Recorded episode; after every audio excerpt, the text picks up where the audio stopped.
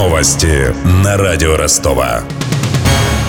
Здравствуйте, у микрофона Евгений Глебов. Штормовое предупреждение от МЧС. В Ростове сегодня ожидаются сильный ветер и дождь со снегом. В связи с этим возможно возникновение чрезвычайных ситуаций, рассказала радио Ростова представитель городского управления гражданской обороны Марина Чернявская. Возможен сильный снег, мокрый снег, дождь, метель, местами налипание мокрого снега, а также гололедные явления и усиление ветра. Прогнозируется вероятность возникновения происшествий, связанных с обрывом ЛЭП и линией связи, отключением трансформаторных подстанций и затруднениями в работе всех видов транспорта. Увеличение количества дорожно-транспортных происшествий, туман, сильные осадки и гололедица.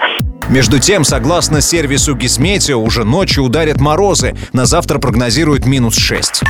Роснефть выиграла суд у РБК. Арбитражный суд Москвы частично удовлетворил иск госкомпании к медиахолдингу и взыскал с него 390 тысяч рублей. Напомним, Роснефть требовала в суде взыскать с ответчиков более 3 миллиардов рублей и опровергнуть сведения. Речь идет о статье под названием «Сечин попросил правительство защитить Роснефть от BP». В ней сообщалось, что глава Роснефти Игорь Сечин якобы просит правительство ограничить права покупателей акций российской компании, опасаясь опасаясь, что British Petroleum соберет блокирующий пакет в ходе приватизации.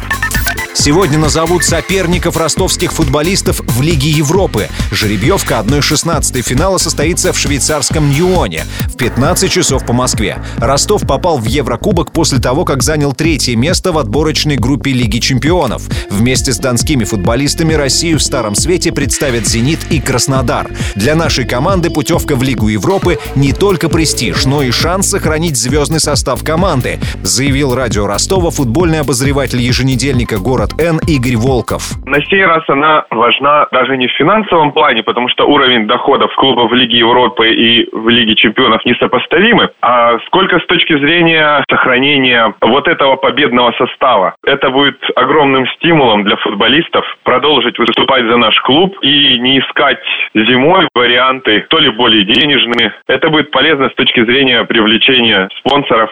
Среди финалистов Лиги Европы около трех десятков команд Старого Света. Среди вероятных соперников Ростова называют турецкий Бишикташ, немецкие Шальки и голландский Аякс.